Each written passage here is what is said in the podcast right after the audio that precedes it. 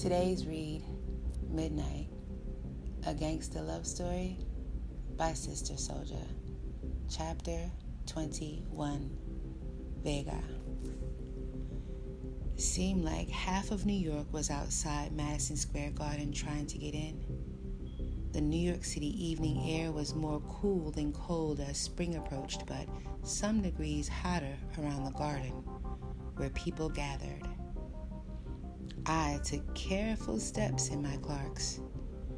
I didn't want dog shit smashed into the groove of my new soles. I didn't want none of these overeager cats accidentally stepping on my new shoes.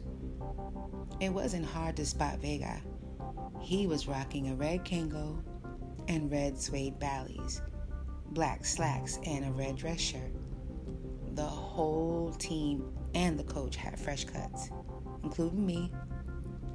I could smell the scents of coconut oil and afro sheen and a strong cologne that I wouldn't wear, cutting through the odors of grime, gum, and piss on the New York pavement. But the bright and colorful lights of 7th Avenue the crowd for the garden, the rest rushing to shop at Macy's, made us forget any foul smells and made this the place to be. Besides, tonight, we weren't outsiders, we were ticket holders.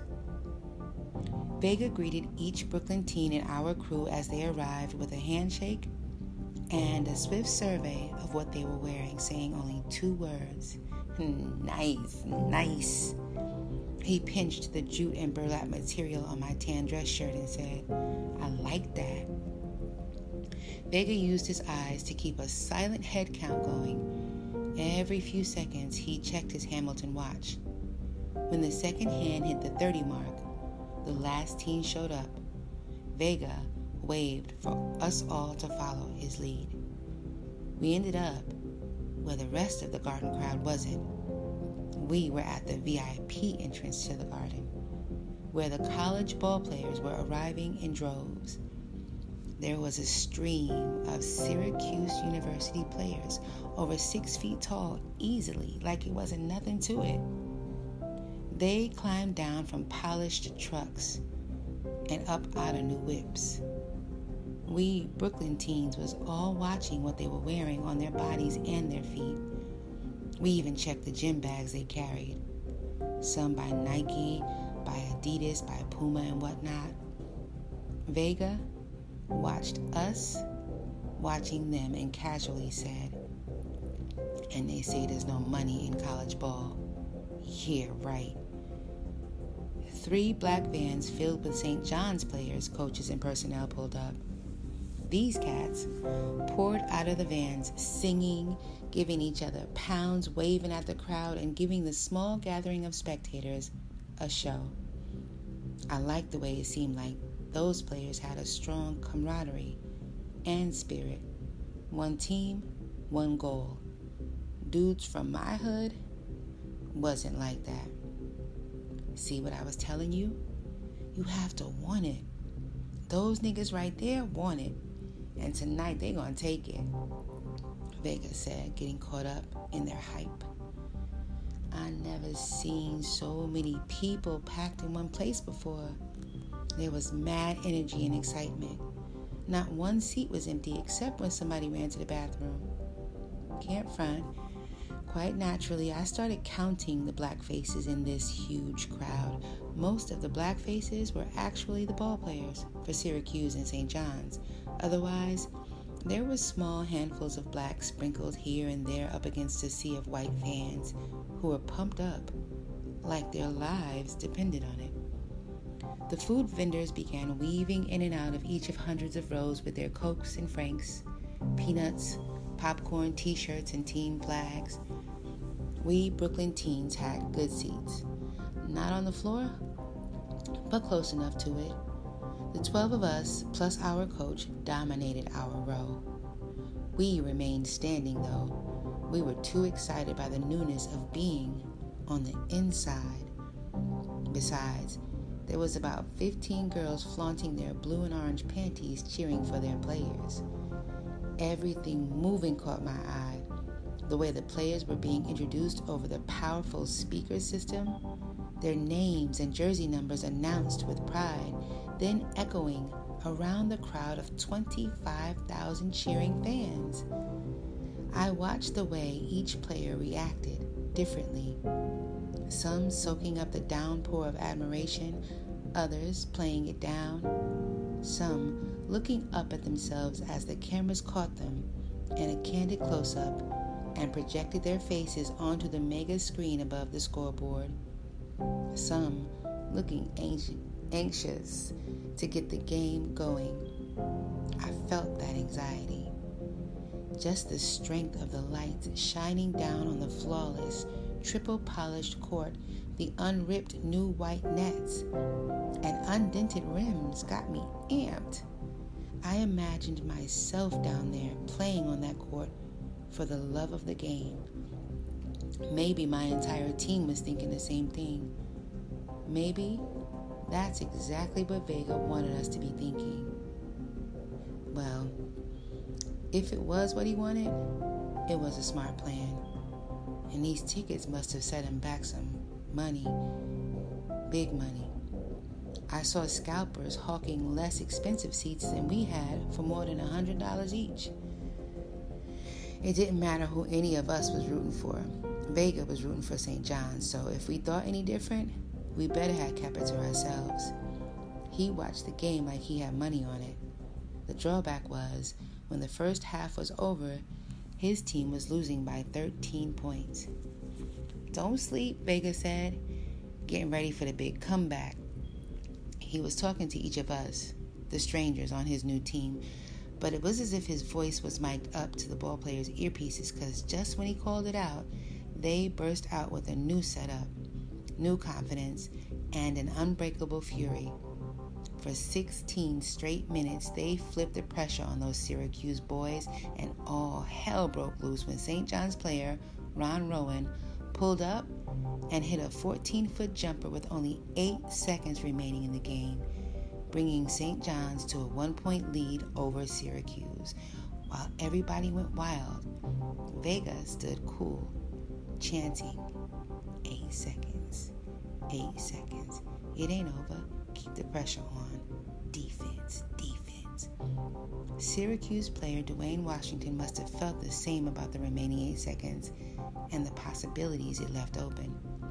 Washington drove to the basket with only three seconds left and was so sure his shot was on the money, he started celebrating before his feet touched the polished floor.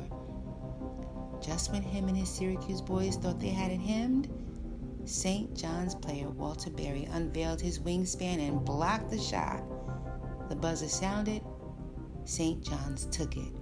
The Big Eastern Championship, 70 to 69. While our section of the garden cheered and jumped and bumped one another, I stood still, thinking. Here is one thing that I'm real good at. This game is completely legal. And everywhere in America, the whole country thinks it's okay for a young man to play ball. You can't get arrested for it. You can get paid and win props. You can get into a position to buy your mom's a house, no problem, and save the family you love while doing something that you love to do.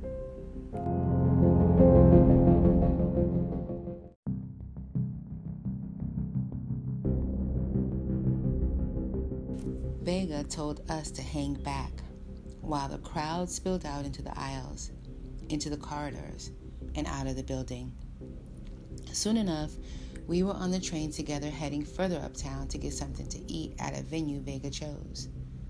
On the train, each of us remained standing once again, leaving the seats for the other tired passengers. I don't think any one of the 13 of us was scheming on any of the riders that night. We were all just thinking, hoping, dreaming that this night would work out in our favor and eventually put some paper in our pockets. Our late night dinner was at a spot on 175th Street and Broadway named Malecons. Whole chickens were roasting in their wide windows. The streets surrounding the place were lit up now at 11:10 p.m., same as if it was early evening. The streets were packed with youth, adults, and even babies being pushed in carriages. Inside, the restaurant was popping, almost completely filled. There was still a line of people, plus more arriving to begin ordering dinner at this late hour. Our table must have been reserved, I thought. There were six small tables pushed together, six chairs on each side, and one at the head. I took the corner chair by the side window. Almost immediately, I noticed that same buttermilk Porsche with the buttercream leather interior and the gold piping. It was parked on the side block. Brooklyn heads were pressed against Manhattan menus. Only a couple of them tried to find out from Vega what some of the Spanish words on the menu meant so they could get their food orders right. Not focusing on the menu, I was scanning the restaurant. My eyes landed on one group of nine well dressed young cats, probably in their 20s or late 20s. I could tell each of them had a different status by the quality of their jewels and clothing. Only one of them wore a Rolex. He was rocking a 24 karat gold 36 inch chain with a unique piece, a solid gold baby shoe. I realized immediately I had seen it once before. He was a top quality cat. He was definitely the only one in the restaurant wearing a cashmere dress shirt and diamond cufflinks. I glanced down at his Gucci suede driving shoes. Top grade, I thought to myself. You gonna order, man? One of the players asked me. I looked up at the 30 something year old Boricua waitress, stuffed in a tight dress, smiling down on me with her pad in her hand and pencil ready. I'll take the mofongo with chicken, I ordered, and pulled it out my and pulled out my twenty dollars and laid it on the table. I got the team tonight, Vega informed me. Put your money away. I held the twenty up toward the smiling waitress and said, Just add this to your tip. Vega smiled and nodded, quick. I. The waitress folded the bill, slid it in between her breasts, and left, smiling and rushing to place our team's big order. Instantly, Coach went around the table trying to recall each Brooklyn team's name from memory. He messed up right away and called one of our team members Mateo instead of Michael. The guys laughed at his mistakes. Who could do it better? You niggas don't even know each other's names, Vega challenged. He laughed a little and pulled out a $20 bill and said, Here goes 20 for whoever can call out the names of every team member. No mistakes. Two players tried and failed immediately, causing everybody to crack up. Neither one of them knew my name because up until now, I never said nothing, never signed nothing. For some reason, Vega turned toward me and said, How about you? Go ahead, give it a shot. Panama Black, I pointed out first. I remembered his name because he was black like me and wore two gold framed teeth in the front of his mouth. Machete, I called out second, because who's going to forget a dude named after a deadly weapon? Jaguar, I called out next. I remembered his name because I was always intrigued by people who named themselves after animals. My father named his friends and enemies after certain animals when telling a story, a technique he learned from Southern grandfather. Whichever type of animal a guy picked to name himself after, I was sure it told something about his ways and personality. Braz, I called out next, I heard him speaking on the payphone one night before our last basketball meeting started. He was speaking Portuguese, and that caught my attention. I wondered whether he was from Angola or Brazil. I called off all 11 team members easily, ending with my own name. Midnight. I introduced myself. I lifted the $20 bill off the table a couple of guys clapped two times for me, gave me props. Next thing I know, Vega is telling the player Panama, seated right next to me, to switch seats with him. As the waitress delivered some of the food orders, the new coach sat on my side. Eventually, Vega said to me quietly, I see you got it. I didn't know what he meant. You want your $20 back? I asked him, figuring he was a sore loser like the cats on my block who fight and bust shots after losing a dice game.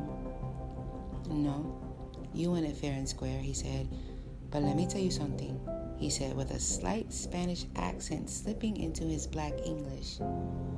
Always remember to make me look good. I take this shit personal.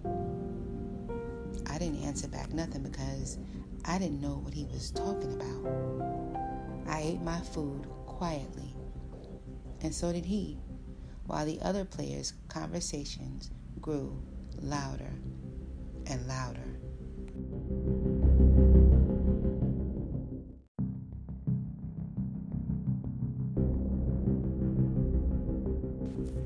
I watched the sharp cat with the Rolex on the other side of the restaurant signal to Vega. Vega saw the signal, then looked toward the restaurant door. Another cat entered the place, carrying a bunch of Footlocker shopping bags. At one in the morning, we were all standing on an outdoor Brooklyn ball court. Vega threw every team member who complained about playing ball in their dress up clothes a new pair of shorts and sneakers from the Footlocker bags. Did you niggas think you was on vacation? He asked the team with a new seriousness. You don't ever get something for nothing. It's time to run it. I wasn't mad. This is around the same time I would normally be hooping on my own. Now we were divided into two squads. I went on and played it like I was on St. John's. We had 24,989 fewer fans, but I could see the nine well dressed cats from the dinner standing outside the fence. Their cars shined up and double parked talking among themselves. When I pulled up to take a jumper, I told myself, if this one goes in, the light skinned cat with the Porsche, Rolex, and diamond cufflinks is the boss. I sank it. It was all net. Heading home at 2:30 a.m., coach and ball players on the train, the real hustlers riding in their cars. Vega asked me, how did you do that? Do what? I asked him. Remember all those names, he said. I could see my little $20 triumph was still fucking with his head.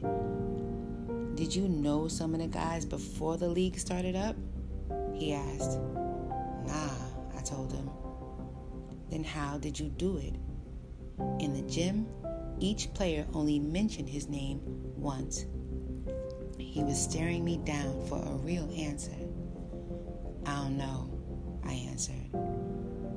I wasn't going to tell him that I study people, their names and faces, mannerisms and gestures, jewelry and possessions, cuts and bruises. I wasn't going to admit that I am a ninja who is always anticipating an attack. Why should I tell him? Sensei taught me that there is an art to concealing my weapons.